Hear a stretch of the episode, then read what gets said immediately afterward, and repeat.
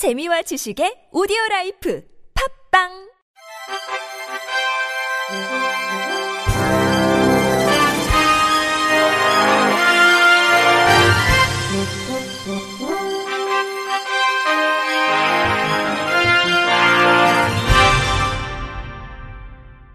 청취자 여러분 안녕하십니까? 11월 7일 화요일 KBS 뉴스입니다. 최근 국가인권위원회가 대형 프랜차이즈 업체의 청각 언어장애인이 드라이브 스루 매장을 이용할 때 비장애인과 동일하게 서비스를 이용할 수 있도록 편의를 제공하라고 권고했습니다. 대구 사람장애인 자립생활센터 등 사회단체는 지난 2021년 4월 청각 언어장애인 당사자들과 함께 대구광역시 지역 대형 프랜차이즈 업체 드라이브스루 매장에 대해 음성으로만 주문이 가능한 현재의 시스템은 장애인 차별이라며 인권위에 진정을 제기했습니다. 이에 대해 인권위는 최초 장애인 차별로 보기 어렵다고 기각을 결정했으나 대구 사람 IL 센터와 진정위는 기각 결정에 불복해 기각 처분 취소 행정 심판을 청구해 취소 처분을 결정받았고 다시 인권위 심의가 진행돼 지난달 24일 최종 권고 결정을 받았습니다. 해당 진정에 대해 대형 프랜차이즈 업체 측은 스마트 앱 등을 통해 사전 주문 방식도 가능하고 부기보드를 활용한 필담으로 주문하는 방법을 통해 장애인이 이용할 수 있도록 조치했기 때문에 별도의 구제 조치가 필요하지 않다고 주장했습니다.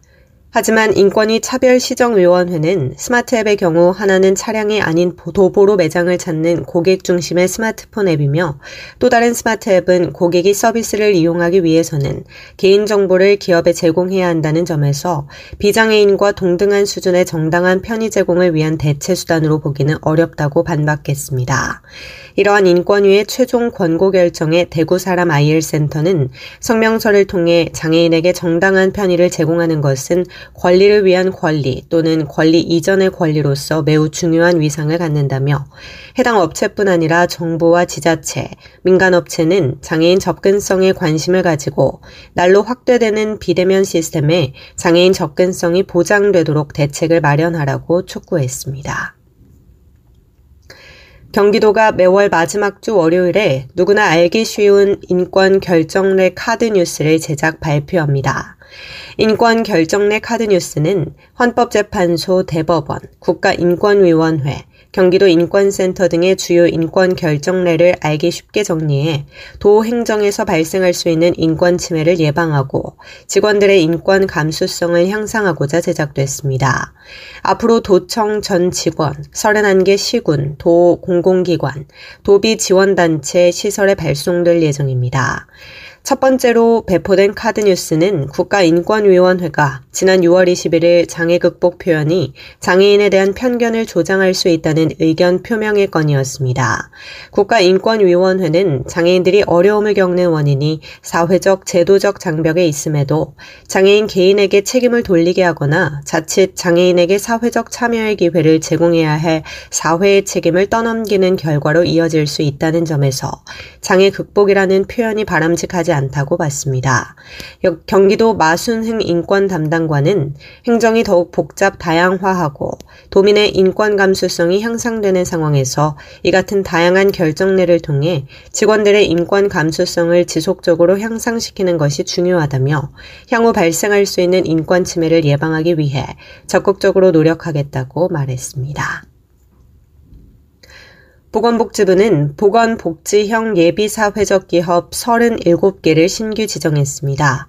지난 2012년부터 보건복지부는 보건복지 분야에서 사회적 가치 실현을 추구하는 기업가를 발굴하고 사회적 기업을 육성하기 위해 보건복지형 예비 사회적 기업 제도를 운영해 왔습니다.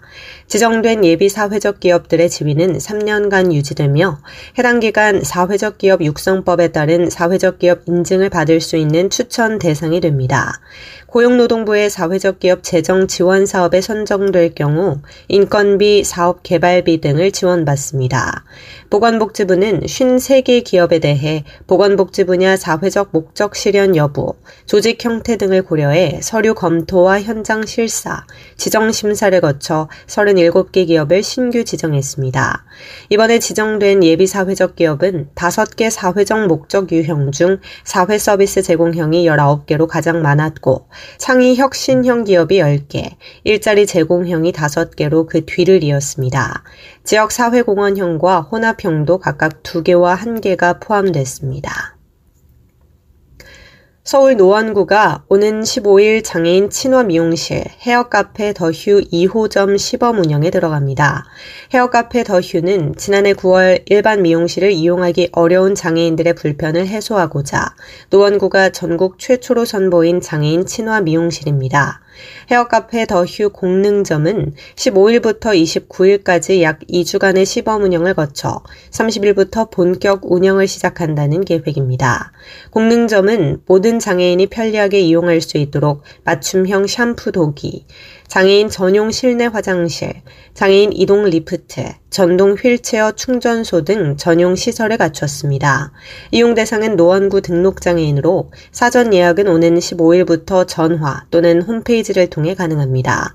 오승록 구청장은 장애인 친화 미용실은 전국적으로 퍼져나갔으면 하는 사업이라며 앞으로도 장애인 친화 사업을 확대해 장애인도 비장애인이 누리는 일상생활을 동일하게 누리는 장애인 친화 도시 노원이 되도록 노력하겠다고 말했습니다.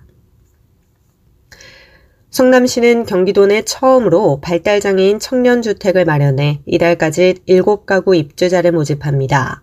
해당 주택은 발달장애인의 주거생활 자립을 지원하기 위해 시와 협약한 한국토지주택공사 경기지역본부가 임대료를 시세보다 60% 싸게 책정해 공급하는 공공임대주택입니다.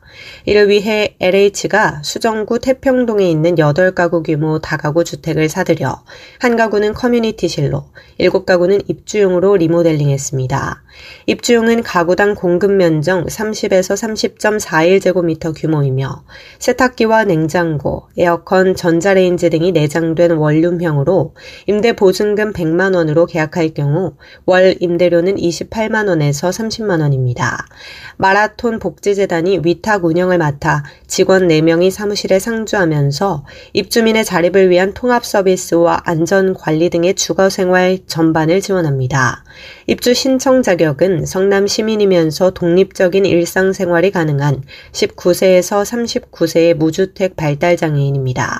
입주 시기는 내년 2월이며 첫 임대 기간은 2년입니다. 신한 라이프가 제97주년 점자의 날을 맞아 시각장애 청소년들에게 약 2천만 원 상당의 점자 표기 위생용품을 후원했습니다. 생리대는 점자 표기 의무 대상에 포함되지 않아 시각장애인의 경우 크기나 종류 등 제품 정보를 확인하기 어려운 실정입니다. 신한 라이프 임직원들은 직접 150여 개의 위생용품 파우치를 제작해 시각장애 여성 청소년들에게 전달했습니다. 신한 라이프 관계자는 성가치관이 형성되는 청소년 시기에 쉽고 안전하게 위생용품을 사용할 수 있도록 돕고자 아이디어를 냈다며 앞으로도 취약계층 청소년의 기본권을 신장시킬 수 있도록 다양한 사회공헌 활동을 이어나갈 계획이라고 말했습니다. 끝으로 날씨입니다. 내일은 전국이 가끔 구름이 많겠으며 기온이 낮아 추운 날씨를 보이겠습니다. 내일 아침 최저 기온은 영하 3도에서 영상 9도, 낮 최고 기온은 13도에서 19도가 되겠습니다. 이상으로 11월 7일 화요일 KBS 뉴스를 마칩니다. 지금까지 제작의 이창훈, 진행의 조소혜였습니다. 고맙습니다. KBIC.